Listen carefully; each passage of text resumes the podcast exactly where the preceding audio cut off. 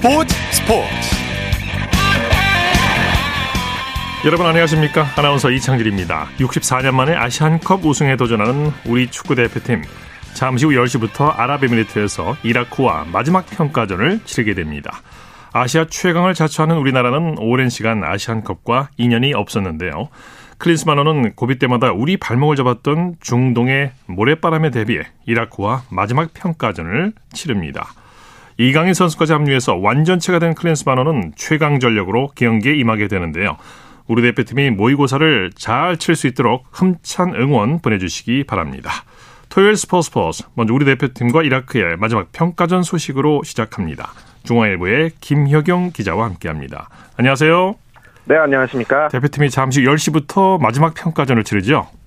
네, 64년 만에 아시안컵 우승을 노리는 축구 대표팀 뉴욕대의 아부다비 스타디움에서 이라크를 상대로 평가전을 치릅니다. 우리 대표팀은 지난 3일 전지훈련지인 아부다비에 도착했습니다.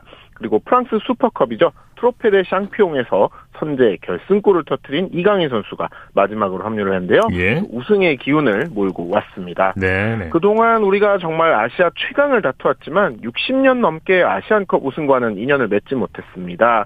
특히 최근 10번 중 8번 중동팀에게 발목을 잡혔는데요. 예. 이번에도 조별리그에서 바레인과 요르단을 만나는 만큼 이 이라크전을 통해 최종 리허설을 치르게 됐습니다. 네. 이번엔 이 징크스를 좀 깼으면 좋겠는데 이라크는 어떤 팀인지 소개해 주시죠. 네, 이라크는 피파 랭킹 63위고요. 아시아에서는 7번째로 높습니다. 어, 역대 전적에서는 우리가 8승 12무 2패로 앞서 있고요. 그렇지만 우리가 아시안컵에서 중동팀에게 자주 발목을 잡혔기 때문에 예. 어떻게 보면 최적의 상대라고 할 수 있겠습니다. 일본과 함께 D조에 속한 이라크도 우리와의 평가전을 좋은 기회로 삼고 있습니다. 이라크는 한때 아시아의 강자였지만 사실 국내 정세가 불안하면서 대표팀 경기력도 하락세를 그렸습니다. 예. 그, 그러나 최근 들어서는 조금씩 좋아지고 있습니다. 헤수스 카사스 가르시아 감독이 2018년부터 22년까지 스페인 대표팀 코치를 지낸 사람인데요. 그해 11월부터 이라크 대표팀을 맡고 있습니다. 네. 가르시아 감독은 부임 후 지난해 걸프컵에서 우승을 이끌었고요. 지난해 킹스컵에서도 인도와 태국을 꺾고 우승하는 등 최근 분위기가 좋습니다. 대부분의 선수가 국내파지만 해외파 선수들도 일본 아시안컵 출전을 위해 합류했습니다. 예. 자, 마지막 평가전이라 우리 대표팀은 주축 선수들이 대부분 나설 것으로 보이죠. 네, 크리스만 감독이 조금 전에 이제 선발 명단을 발표했는데요. 어, 예상 밖으로 해외파 선수들은 명단에서 많이 빠졌습니다. 네네. 손흥민과 황희찬, 김민재, 조규성 선수는 모두 벤치에서 경기를 시작합니다. 어, 아무래도 주전이라고 할 수 있는 선수 중에 절반 정도가 빠졌는데 우승까지 가기 위해서 이제 우리가 7경기를 치르는 만큼 좀 체력 안배의 의미가 큰 것으로 보입니다. 예. 골키퍼로는 김승규 선수가 나서고요. 수비수 이기재, 김영권, 정승현, 서령우가 백포 라인을 이룹니다. 황인범과 박용우가 중원에 나서고요. 정우영, 이재성, 홍현석이 2선에 배치됐고 최전방 스트로이커로는 오연규 선수가 나서게 됐습니다. 네, 이 평가전 경기 잠시 후 10시부터 시작이 되겠습니다. 우리의 조별리그 두 번째 상대 요르단은 개최국 카타르와의 평가전에서 승리를 거뒀죠. 피파 랭킹 87위인 요르단은 오늘 카타르 도하의 알 가라파 스타디움에서 열린 비공개 평가전에서 개최국이자 디펜딩 챔피언인 카타르를 2대 1로 물리쳤습니다. 예. 경기 시작 11분 만에 카타르의 에이스 아크람 아피프가 페널티킥 선제골을 넣었습니다. 하지만 후반 6분에 야잔 알나이마트 그리고 13분에 알리 오르완이 연속골을 넣으면서 요르단이 역전승을 거뒀습니다. 지난해 6월 자메이카전 2대1 승리 이후 요르단은 A매치 7경기에서 2무 5패로 부진했었는데요. 네네. 모처럼 승리를 따냈고요. 예. 오는 9일에는 일본과 마지막 평가전을 치릅니다. 한편 우승 후보 중 한 팀으로 꼽혔던 카타르는 한 수 아래로 보였던 요르단의 발목이 잡히면서 최근 3연승을 마감했습니다. 네. 신태용 감독이 이끄는 인도네시아는 사상 첫 조별리그 통과에 도전한다고요? 네, 인도네시아는 피파 랭킹 146위입니다. 아시안컵에 출전하는 24개국 중 홍콩 다음으로 났습니다. 이번 대회는 24개국이 출전하기 때문에 6개 조 1, 2위 그리고 3, 3위 중 상위 4팀이 16강 토너먼트에 올라갑니다. 예. 지금까지 4번의 아시안컵 출전에서 모두 조별리그 탈락했던 인도네시아는 사상 첫 토너먼트 진출을 노리고 있습니다. 신태용 감독이 부임한 뒤 인도네시아가 많이 강해졌습니다. 그렇죠. 2020년 동남아시아컵에서 준우승을 했고요. 또 이번 아시안컵은 16년 만에 본선 진출에 성공을 했습니다. 여기다 최근에 기화 선수들까지 합류하면서 전력이 꽤 보강이 됐다는 평가입니다. 네, 리비아와 두 차례 평가전을 치른 인도네시아는 아시안컵에서 이라크, 베트남, 일본을 상대하는데요. 어, 쉬운 조구성은 아니지만 신태용 감독은 조 2위를 차지해서 한국과 16강에서 만나고 싶다는 희망을 밝히기도 했습니다. 예. 자, K리그 역대 출전 2위에 오른 골키퍼죠. 김영광 선수가 은퇴를 하네요. 네, 김영광 선수는 6일 소셜미디어를 통해서 골키퍼 장갑을 벗기로 마음먹고 제2의 길을 준비하고 있다고 알렸습니다. 지난해 김영광의 소속팀이었던 성남FC는 김영광 선수와 결별 소식을 일찌감치 전했는데요. 예. 올해 42살이 된 김영광 선수 FA 자격을 얻었지만 결국 현역 은퇴를 택했습니다. 네. 2002년 전남 유니폼을 입으면서 프로 생활을 시작한 김영광은 울산 HD, 경남, 서울 이랜드 등을 거치면서 K리그 1, 2를 합쳐 통산 605경기에 출전했습니다. 예. 김병지에 이어 K리그 최다 출전 2위이고요. 또 아테네 올림픽 국가대표를 걸쳐 A 대표팀에서도 12경기에 출전하는 등 네. 태극 마크도 달았습니다. 지난 시즌에도 19경기에서 27실점 하는 등 나쁘지 않은 경기력을 보여줬는데요. 이제 제2의 길을 걷게 됐습니다. 네. 자, 소, 예, 손흥민 선수가 빠진 토트넘이 FA컵 32강에 진출했네요. 토트넘은 오늘 새벽 토트넘 호스퍼 스타디움에서 열린 번리와의 2023-24 FA컵 3라운드 홈 경기에서 1대 0으로 이겼습니다.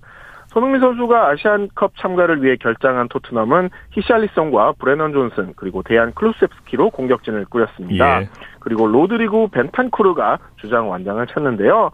번리의 견고한 수비에 막혀 다소 힘겨운 경기를 펼쳤는데 후반 33분 수비수 페드로 포로의 중거리 슛으로 앞섰고요. 이후 번리의 반격을 잘 막아내 32강에 진출했습니다. 예. 한편 황희찬 선수가 빠진 울버햄튼은 브렌트포드와 대결에서 1대1 무승부를 기록해 재경기를 갖게 됐습니다. 울버햄튼은 전반 9분 만에 주앙 고메스가 퇴장당해 10명으로 싸웠는데요. 전반 41분에 닐 머피에게 선제골까지 내줬습니다. 네네. 그러나 후반 19분 토미 도일이 동점골을 터뜨리면서 탈락 위기에서 벗어났습니다. 네. FA컵은 비기면 재경기를 하게 되죠. 자, 바이런 미는 김민재 선수가 팬투표 전반기 베스트 11에 선정됐다는 반가운 소식이네요. 네, 독일 분데스리가는 6일 공식 채널을 통해서 팬 투표로 선정한 전반기 베스트 11을 공개했는데요. 해리케인과 사네, 기라시, 비르츠, 자카, 사비 시몬스, 그리말도, 그리고 김민재와 홈메스, 프림퐁, 그레고르, 코벨이 선정됐습니다. 특히 김민재 선수는 분데스리가 데뷔 시즌임에도 당당히 11명의 명단에 이름을 올렸는데요. 분데스리가에서 리그 15경기를 뛰면서 독일 생활에 빠르게 적응했고 예. 또 90분당 평균 볼 터치 횟수가 많고 패스, 패스 횟수도 2위에 올랐다고 칭찬을 예. 했습니다.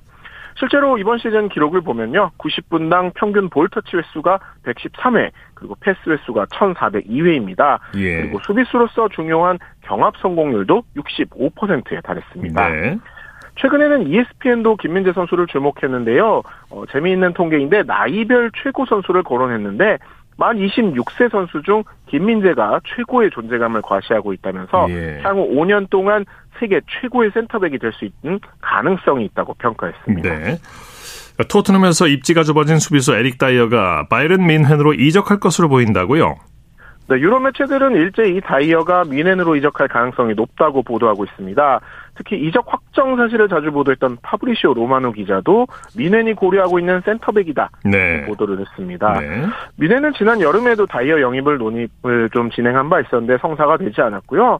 하지만 포스테코글루 감독이 부임한 이후에도 경기를 거의 뛰지 못했습니다. 예. 이 뮌헨에는 아시다시피 더리흐트와 김민재, 우파메카노 등 수준급 중앙 수비수들이 있지만 백업 멤버가 부족한 상황입니다. 그래서 제4의 센터백 역할을 다이어가 할 가능성이 있어 보이고요. 토트넘으로서도 이적료를 챙기기 위해서 지금이 마지막 기회이기 때문에 좀 성사될 가능성이 보입니다. 네네. 자, 소식 감사합니다. 네, 감사합니다. 축구 소식 중앙일보의 김효경 기자와 정리했고요. 이어서 프로배구 소식 전해드립니다. 스포츠 동아의 강산 기자입니다. 안녕하세요. 네, 안녕하세요. 새해 복 많이 받으세요. 새해 복 많이 받으십시오. 오늘 새해 첫 주말이었는데 경기장 분위기 어땠습니까? 네, 새해 첫 주말이었죠. 배구의 인기는 새해에도 계속됩니다. 오늘도 두 경기 모두 2,000명이 넘는 팬들이 체육관을 찾았는데요. 네. 남자부 경기가 열린 수원에 2,084명, 여자부 경기가 펼쳐진 대전에는 2,931명의 관중이 입장했고요. 네네. 네. 팬들의 열기는 코트를 뜨겁게 달궜습니다. 네. 먼저 남자부 경기부터 살펴보죠. OK금융그룹이 무섭게 치고 올라오고 있네요. 한국전력을 꺾고 3연승이죠. 그렇습니다. 남자부 경기에선 OK금융그룹이 한국전력을 3대1로 꺾고 3연승, 승점 30점으로 순위를 두 계단이나 끌어올리면서 4위에 올랐습니다. 예. 한국전력은 5위로 내려앉았습니다. 네. 자, 이렇게 되면 순위 싸움이 아주 재밌어졌어요. 그렇습니다. 최근에 현대캐피탈의 상승세로 중위권 순위 싸움이 미궁에 빠졌는데 이건 봄 배구의 향방에도 영향을 미칠 수 있습니다. 또 1위 우리카드와 3위 대한항공의 승점 차도 넉 점에 불과한 만큼 앞으로 맞대결 결과에 따라 순위가 크게 요동칠 것으로 전망됩니다. 네. 오늘 경기 좀 살펴보죠. 초반에는 한국전력이 시작이 괜찮았는데 OK금융그룹이 뒤집었죠. 네, OK금융그룹이 1세트를 22대 25로 내준 뒤에 2세트 막판에도 22대 21로 쫓기며 위기에 몰렸습니다. 네. 하지만 23대 22에서 레오가 오픈과 백어택으로 연속 득점하며 승부를 원점으로 돌린 게 결정적이었는데요. 이후 3세트와 4세트를 편안하게 맞고 여유 있게 경기를 마무리할 수 있었습니다. 네. 오늘 승리 1등 공신은 레오 선수라고 할 수 있죠? 그렇습니다. 레오가 오늘 삼성화재 시절의 파괴력을 연상케 할 정도의 활약이었는데요. 39득점, 공격 성공률 66.7%였고요. 송이채가 12점, 신호진이 10점을 보태면서 공격을 이끌었습니다. 네. 한국전력은 뒷심이 아쉬웠어요. 그렇습니다. 뭐 오늘 공격수를 다양하게 활용하면서 좋은 경기를 했지만 팀 최다인 18점을 올린 타이스의 공격 성공률이 40%에 머물렀던 게 아쉬웠습니다. 네. 여자부 살펴보죠. 정관장이 GS 칼텍스를 꺾고 값진 승리를 거뒀네요. 네, 그렇습니다. 여자부 경기에선 정관장이 GS 칼텍스를 3대 0으로 꺾고 2연승, 승점 30점으로 4위 기업은행을 2점 차로 추격했습니다. 예. 한 번도 이기지 못했던 GS 칼텍스를 꺾으면서 올 시즌 전구단 상대 승리까지 달성했습니다. 네, 정관장 주축 선수들의 활약이 아주 좋았죠? 그렇습니다. 오늘은 메가와 지하에게 의존하지 않은 다양한 공격 옵션을 활용했는데요.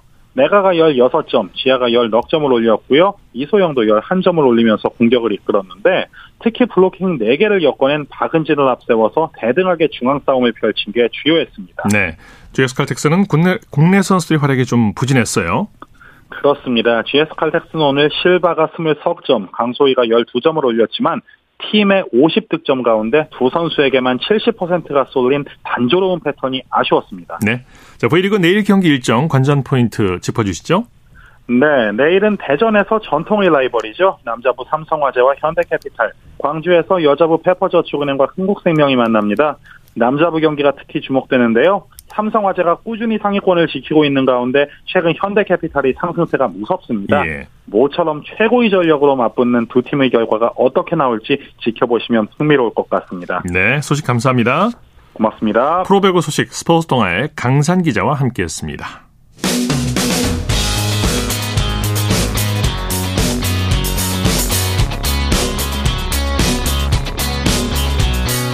따뜻한 비판이 있습니다. 냉철한 분석이 있습니다. 스포츠 스포츠 토요일 스포츠 스포츠 생방송으로 함께하고 계십니다. 9시 33분 지나고 있습니다. 이어서 프로농구 소식 전해드립니다. KBS N스포츠의 손대범 농구 해설위원입니다. 안녕하세요. 네, 안녕하세요. 자, 농구 경기장 분위기는 어땠습니까? 네, 뭐 최근에 올 시즌 프로농구 관중이 코로나 이전으로 회복하고 있다는 뉴스가 많이 나오고 있는데요. 네. 오늘도 창원과 울산에 3,000명과 2,700명이 넘는 관중이 몰렸고요. 네. 또 잠실 역시 선두 DB의 방문 덕분에 적지 않은 관중이 몰렸습니다. 예, 먼저 먼저 울산으로 가보죠. 현대모비스가 KT를 상대로 그야말로 기적의 드라마를 써냈어요. 네, 현대모비스가 홈에서 KT를 83대 82로 제압하고 3연승을 달렸습니다. 어, 오늘 승리는 연승 중이던 KT를 꺾고 5할 승리를 되돌렸다는 점에서 의미가 있는데요. 어, 말씀하신 대로 새 식구 미구엘 옥존 선수가 이 승부처에서 3점슛을 넣으면서 극적인 역전승을 이끌었기 때문에 예. 어, 더 큰 의미가 있었습니다. 네, 현대모비스가 경기 내내 KT에게 밀렸는데 승부가 어디서 뒤집혔습니까? 네, 오늘 경기는 사실 KT가 대부분의 시간을 리드한 경기였습니다. 어, KT의 연습 기간 중 평균 31점을 넣던 이 패리스 배스를 중심으로 이 막강한 수비를 앞세워서 KT가 두 자리 점수로 리드를 했는데요. 이 점차는 4쿼터 초반 18점 차까지 벌어져 있었습니다. 네. 어, 하지만 현대모비스 뒷심이 만만치가 않았는데요. 어, 리바운드 우위를 앞세워 야금야금 점수차를 좁힌 현대모비스는 이 종료 10초 전 옥전 선수가 시도한 3점 슛에 힘입어서 이 짜릿한 역전승을 거두었습니다. 네. KT 입장에서는 많이 아쉬웠을 것 같아요.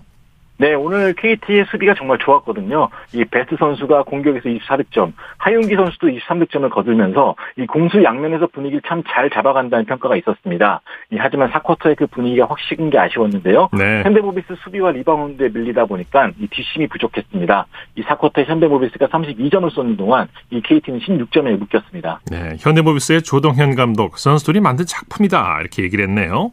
네, 칭찬을 많이 아끼는 감독인데 오늘만큼은 선수들을 칭찬했습니다. 이 선수들이 만든 작품이다라고 했고요. 또한 후반 적극성에 이 굉장히 높은 점수를 주면서 만족감을 표했습니다. 네. 잠실로 가보죠. 선두 DB가 삼성을 꺾고 기분 좋게 새 첫 승을 신고했네요. 네, DB가 삼성을 상대로 87대 73으로 승리를 거두면서 연패를 피했습니다. 네. 반면에 삼성은 오늘 패배로 인해서 3연패 빠지고 말았습니다. 네. 로슨과 알바노가 공수에서 맹활약했죠. 네, 오늘 DB는 주장 선수인 강장, 강상대 선수가 이 장염 증세로 결장했는데요. 어, 그 여파로 공격 전개 자체가 순탄치는 않았습니다. 어, 1쿼터에는 19대 26으로 밀리는 등 고전했는데요. 하지만 특유의 조직력을 앞세워서 2쿼터 흐름을 뒤집었습니다. 네. 어, 말- 말씀하신 대로 로슨과 알바노 선수가 각각 21점씩을 기록했고요. 이 슈터인 박인웅 선수가 3점슛 4개와 함께 이 17득점을 기록한 덕분에 2쿼터와 3쿼터의 기세를 뒤집었습니다. 네. 삼성은 주축 선수들이 부상을 입었네요. 네, 이미 코피코번 선수가 무릎 통증 때문에 뛰지 못하는 상황에서 오늘은 이원석 선수가 경기 시작 2분 만에 코뼈 골절을 입었고요. 또 이정현 선수 역시 마저도 무릎을 다쳤습니다. 어, 핵심 멤버가 모두 빠졌음에도 불구하고 삼성은 마지막까지 추격전을 펼쳤는데요. 네. 어, 김영훈 감독 대행도 비록 패배는 좀 아쉽지만 이렇게 마지막까지 포기하지 않고 쫓아간 부분에 대해서만큼은 이 만족감을 드러냈습니다. 네. 창원에서는 한국가스공사가 LG를 꺾었네요. 네, 차바위의 결정적인 3점슛을 앞세워서 한국가스공사가 LG를 상대로 82대 78로 승리를 거뒀습니다. 네. 어, 오늘 승리는 한국가스공사가 창단 이후 처음으로 창원 원정에서 거둔 승리라는 그렇군요. 점에서 큰 의미가 있는데요. 어, 오늘 패배로 인해서 LG는 2위 경쟁에서 한 발 멀어진 4위에 머물고 말았습니다. 네. 이 경기도 아주 접전이었는데 한국가스공사가 뒷심을 발휘했죠. 네, 경기가 시종 접전이었죠. 어, LG는 가스공사의 외국 선수인 안- 앤드류 니클슨과 신승민 선수를 막지 못하면서 어렵게 끌려갔습니다. 이 4쿼터에 이 아시아 쿼터 선수인 구탕 선수를 앞세워서 흐름을 잡았는데 이 앞서 말했듯이 이 승부처에서 차바이 선수에게 이 장거리 3점 슛을 맞으면서 이 승기를 놓치고 말았습니다. 네. LG가 자유투를 많이 놓쳤죠. 네, 오늘 이 특히나 이 외국 선수인 아셈 마레이 선수의 자유투 성공률이 좀 아쉬웠는데요.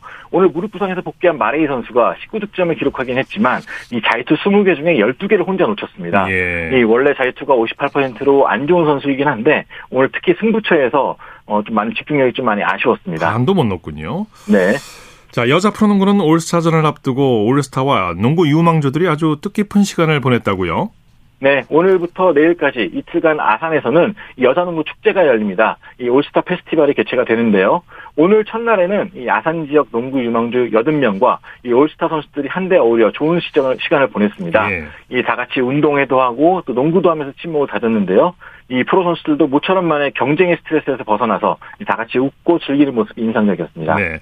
내일 아산에서 올스타 페스티벌이 열리는데 내용을 좀 소개해 주시죠. 네, 내일은 올스타 본 경기가 열리는 날인데요. 네. 이 전체 팬투표 1위 선수인 박시현 선수와 2위인 신지현 선수가 이끄는 핑크스타와 블루스타가 경기를 갖습니다. 네. 또 그런가 하면은 3점슛 콘테스트도 열리는데요. 이 강이슬 선수가 4년 연속으로 우승에 도전합니다. 또 오프닝 매치로는 한국과 일본 프로농구를 대표하는 이 라이징 스타들이 이 전후반 20분씩 경기를 갖습니다. 네. 이번에는 NBA 소식 살펴볼까요? 샤킬 오닐이 올랜도 매직의 영구 결번 첫 주인공이 됐네요. 네. 90년대를 호령했던 공룡센터 샤킬 오닐이 올랜도 매직 최초의 영구결번 선수가 됩니다. 이 올랜도 매직이 이번 시즌이 창단 35주년인데요. 이 창단 35주년을 맞아서 이 오닐이 사용했던 등번호 32번을 영구결번했다고 결정했습니다. 어, 아직 행사일은 정해지지 않았는데 이 그동안 영구결번이 없었던 올랜도였기 때문에 이 팬들에게나 샤킬 오닐에게나 상당히 의미 있는 행사가 될 것 같습니다. 네. 자, 골든 스테이트는 디트로이트를 이겼는데 중요한 선수가 부상을 당했네요. 네, 골든스테이트 워리어스가 오늘 홈, 홈 경기에서 디트로이트를 상대로 113대 109로 진땀승을 거뒀습니다. 어, 승리의 기쁨을 누릴 만도 한데 어, 경기에 다들 표정이 좀 어두웠는데요. 예. 가장 큰 이유는 역시나 핵심 멤버인 크리스 폴 선수의 부상 때문이었습니다. 이 오늘 크리스 폴 선수가 경기 중에 왼손 골절상을 입어서 수술이 불가피하다는 소식이 나왔는데요. 이 올 시즌의 평균 9득점에 7.3 어시스트를 기록했던 선수였기 때문에 이 부상이 뼈아플 수밖에 없었습니다. 네, 멤피스는 3점포를 앞세워서 LA 레이커스를 제압했네요.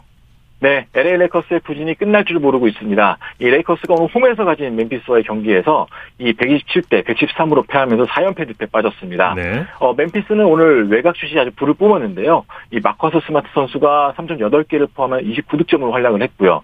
재런 잭슨 주니어도 31득점을 보탰습니다.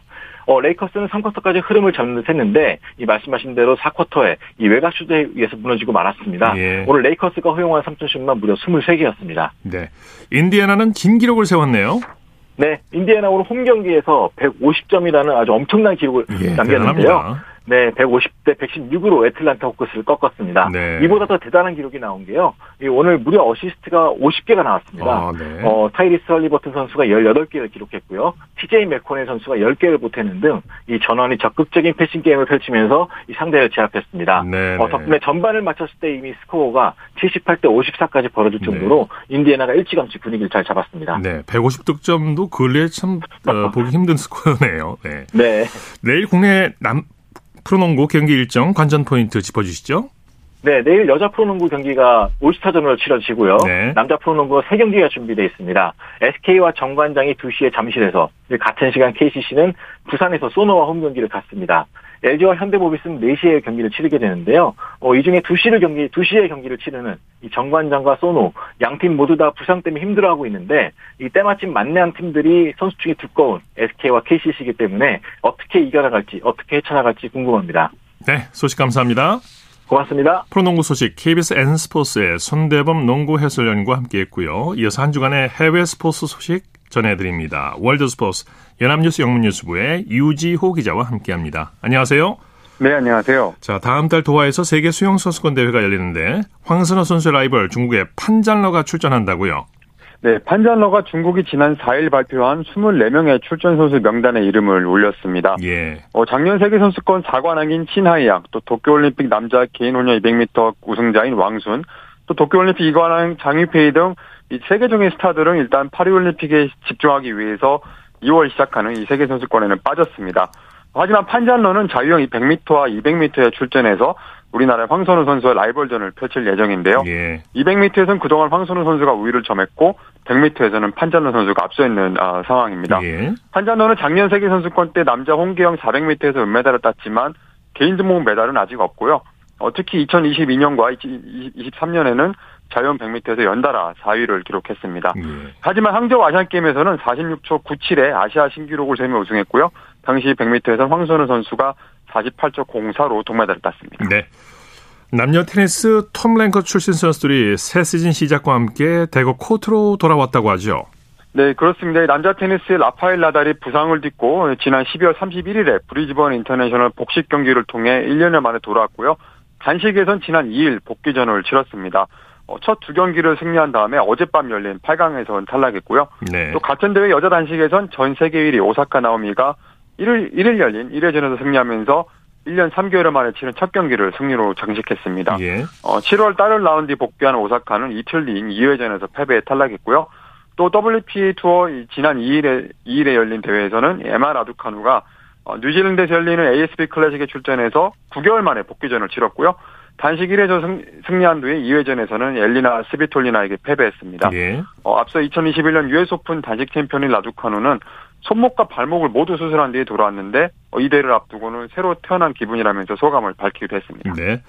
나달이 브리즈번 대회 8강 경기 중에 고관절 통증을 느꼈다고 하는데 이달 열리는 호주 오픈에 출전하지 못할 수도 있다고요. 네, 그렇습니다.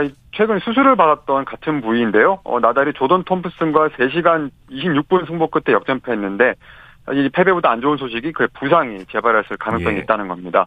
어, 3세트 게임 점, 게임 점수 1대 4로 뒤지고 있을 때 나달이 메디컬 타임아웃을 불렀는데요. 바로 이 작년 6월 수술을 받은 왼쪽 고관절 통증이 왔다고 합니다. 예. 어, 경기 후 기자회견에서는 작년에 찾아온 통증과는 좀 다른 종류라면서 며칠간 힘든 경기를 치르느라 근육에 무리가 간 것이라고 했는데요. 네네. 다만 열흘도 안 남은 호주 오픈 출전에 대해서는 100% 확신할, 확신할 수 없다고 했는데요. 일단 몸 상태를 더 지켜본 후에 호주 오픈에 나설 수 있기를 바란다고 말했습니다. 예. 여자친구를 살해한 혐의로 복역 중이던 남아공의 의족 육상 선수 피스토리우스가 최근에 가석방으로 풀려났다고요.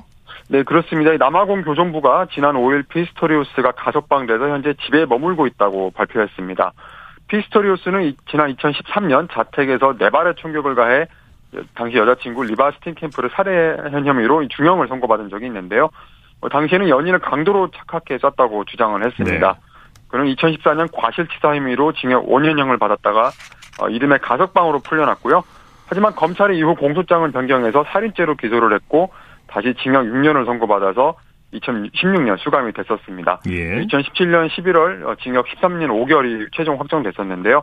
남아공에서는 형기 절반을 복역하면 자동으로 가석방 심사 대상이 되고요. 어, 작년 11월 교정부가 피스토리우스의 가석방을 이날 그렇군요. 지난 5일부터 허용하기로 했습니다. 네. 어, 피스토리우스는 지난 2012년 런던 올림픽에서 장애인 최초로 비장애인 선수와 겨루면서 인간 승리의 표상으로 추앙을 받았었는데요. 이번 사건으로 그 명성이 추락했습니다. 네. 알파인 스키 스타 시프린이 월드컵 통산 백승 고지에 한 걸음 더 다가갔네요. 네, 그렇습니다. 시프린이 지난 주말 오스트리아에서 열린 월드컵 알파인 여자 회전 경기에서 1, 2차 시기 합계 1분 48초 75로 우승하면서 통산 93승을 달성했는데요. 어, 이미 남녀 현역 민 은퇴 선수를 통틀어서 월드컵 역대 개인 최다 기록이고요. 현역 선수 중에선 남녀 모두 40승을 거둔 선수 없, 선수도 없을 정도로 압도적인 기록입니다. 어, 지난 시즌 14승을 거둔 시프리는 이번 시즌 5승째를 수확했고요. 사선척 어, 백승고지에 7승만 남겨놨는데요. 예. 다음 월드컵 경기는 이번 주말 어, 슬로베니아에서 시작합니다. 네, 소식 감사합니다. 네, 감사합니다. 월드스포스 연합뉴스 영문뉴스부의 유지호 기자였습니다. 쳤다 하면 홈런이고 슛 것이 바로 손에 잡힌 우승 트로피. 목에 걸린 그 배달.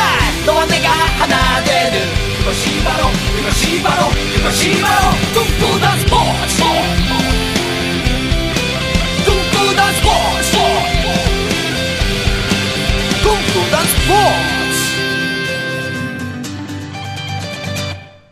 토요일 스포츠 스포츠 생방송으로 함께하고 계십니다. 9시 46분 지나고 있습니다. 이어서 스포츠 스타들의 활약상을 살펴보는 스포츠를 빛낸 영웅들 시간입니다. 정수진 리포터와 함께합니다. 어서 오십시오. 네, 안녕하세요. 오늘은 e스포츠 스타를 소개해 주신다고요? 네, e스포츠 하면 이 페이커 이상혁을 떠올리는 분들이 예, 많으실 텐데요. 많이 들어보셨을 거예요. 네, 한국에서 시작한 e스포츠의 인기는 해외로 퍼졌고요. 그 중심에 이상혁이 있다고 해도 과언이 아닐 것 같습니다. 예, 네. 페이커 이상혁이라는 이름은 아마 한 번쯤 들어보셨을 텐데. 그럼요. 어떤 활약을 했는지 자세히 살펴. 살펴 볼까요? 네, 뭐 지금은 글로벌 e스포츠계의 역대 최고 프로게이머라고 평가를 받고 있는데요.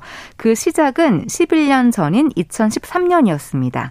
그때 이상혁은 18살, 그러니까 학생이었지만 학업을 중단하고 e스포츠 선수로 활동을 했고요. 네. 데뷔 첫 해부터 세계대회 우승을 이끌었고 KBS 9시 뉴스에서도 이상혁을 소개했습니다. 예, 예. 2016년 7월 12일 KBS 9시 뉴스 들어보시죠.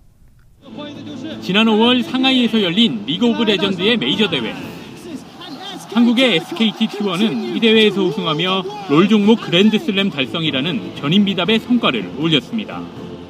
이 우승의 중심에는 페이커 이상혁의 활약이 있었습니다. 한국 팬들이나 세계 모든 팬들이 응원을 많이 해줬기에 저희가 우승할 수 있었다고 생각하고요. 이상혁이 e스포츠 선수로 데뷔한 건 18살이었던 2013년. 학업을 중단하고 e스포츠 선수로 활약할 수 있었던 건 부모님의 응원 덕분이었습니다. 프로게이머가 된다고 했을 때 크게 반대하거나 그러지 않으셨고 오히려 적극적으로 지지해 주셨고요. 이상혁은 데뷔 첫 해부터 팀의 세계 대회 우승을 이끌었고 이제는 CNN 등 해외 언론이 주목할 정도의 스타로 네, 네. 그리고 2017년에는 e스포츠 하면 이 한국이 떠오를 정도로 우리나라는 세계 최강이 됐고요. 특히 페이커가 속한 T1 팀은 각국의 e스포츠 챔피언 팀 대결에서 2년 연속 정상에 오르기도 했습니다. 예. 그리고 2018 자카르타 팔렘방 아시안 게임에서는 e스포츠가 처음으로 시범 종목으로 채택이 돼서 이상혁 이상혁도 출전을 했는데요. 아쉽게도 중국에게 패하면서 은메달을 목에 걸었습니다. 예, 네. 2022년 항저우 아시안 게임에서는 금메달을 획득했죠. 네, 특히 그 아시안 게임에 출전하기 위해서 항저우에 입성했을 때는 경기를 하기 전임에도 불구하고 이 팬들의 뜨거운 환영을 받기도 했습니다. 어, 이때 이상혁은 아시안 게임 초대 챔피언에 대한 강한 의지를 보였는데요. 관련 내용을 2023년 9월 22일 KBS 9시 뉴스 들어보시죠. 프로게이머 페이커를 보기 위한 발걸음으로 북새통을 이룬 항저우 공항. 정성스럽게 포장한 선물을 든 팬부터 유니폼을 가지고 온 팬까지 공항의 운집한 환영 인파 100여 명. 아시안 게임 최고 스타임이 증명됐습니다. 마침내 페이커 이상혁이 등장하자 환호성으로 가득 찼습니다. E스포츠가 처음으로 아시안 게임 정식 종목으로 채택된 항저우 대회. 이상혁은 초대 챔피언에 대한 욕심을 숨기지 않았습니다. 많은 팬분들이 이렇게 나와주셔서 정말 감사하고 이번 아시안 게임 저희가 e스포츠 종목에서 꼭 금메달 딸 수 있게 노력하겠습니다.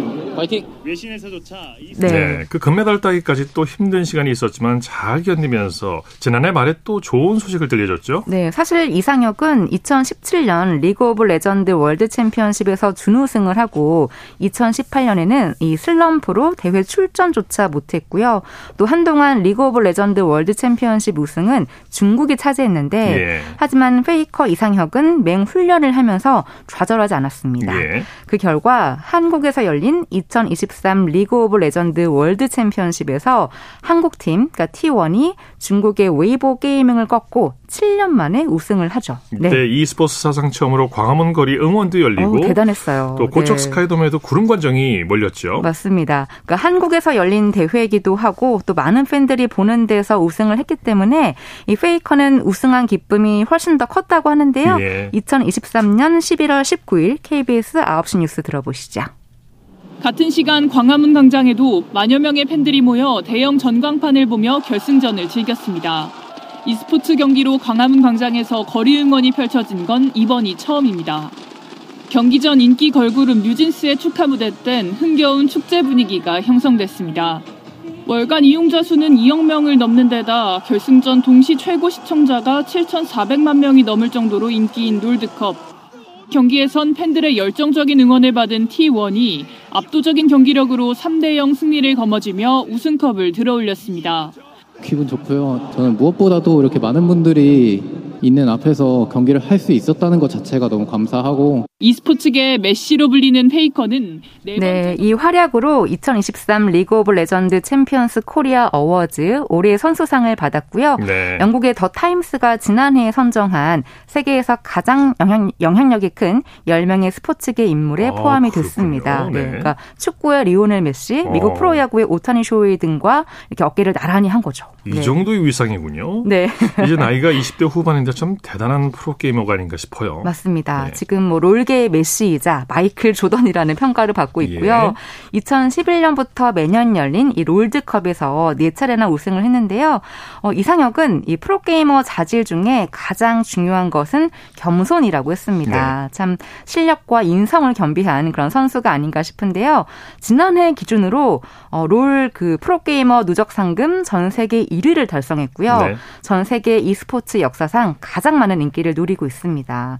그야말로 young and rich가 아닐까 싶은데 네. 집이 궁전이라는 소문이 있거든요. 근데 궁전은 아니고 집에 영화관, 사우나, 음. 스크린 골프장, 당구대는 있다고 합니다. 네. 네. 스포츠로 빛낸 영웅들 정수진 리포터와 함께했습니다. 수고했습니다. 네, 고맙습니다.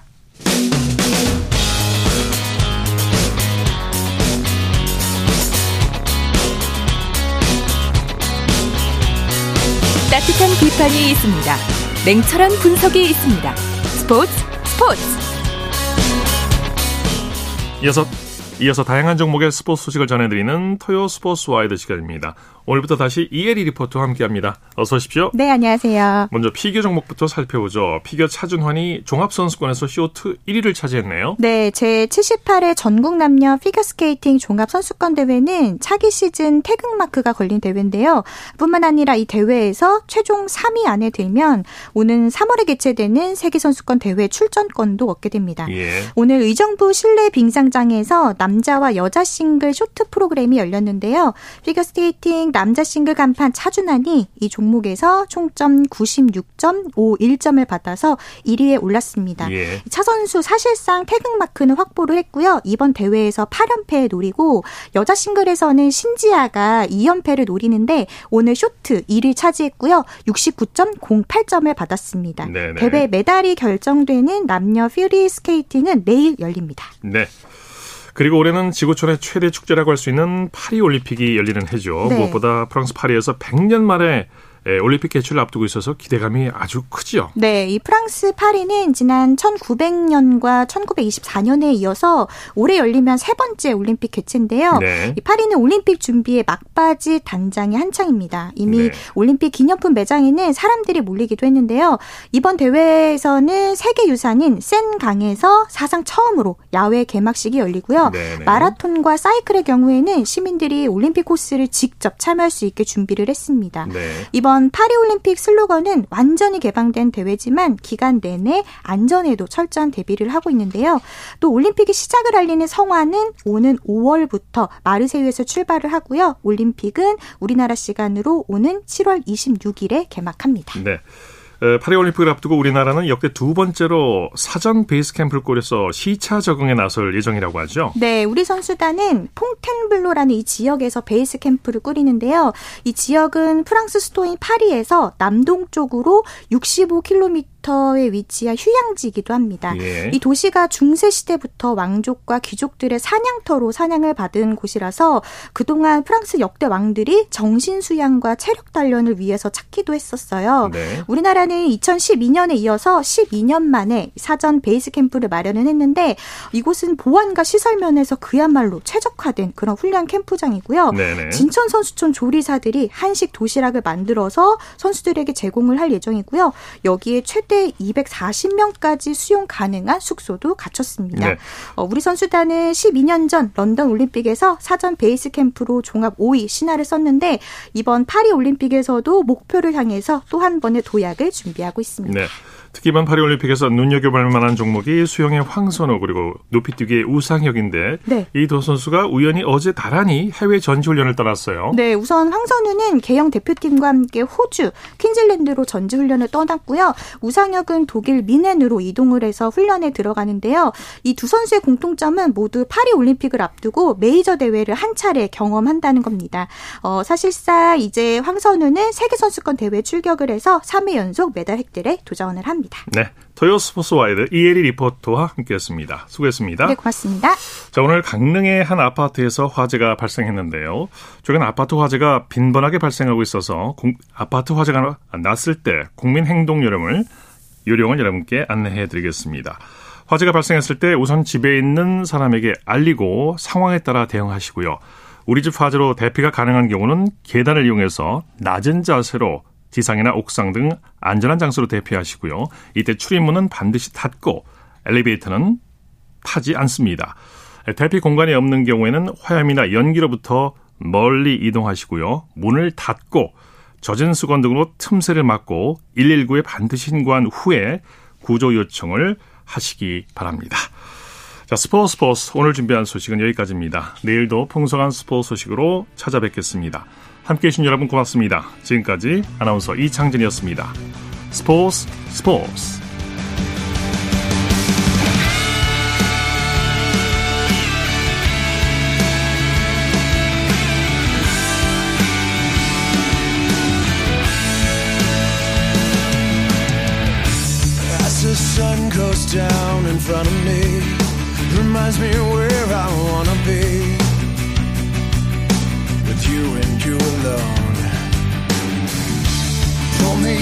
like you were made for me.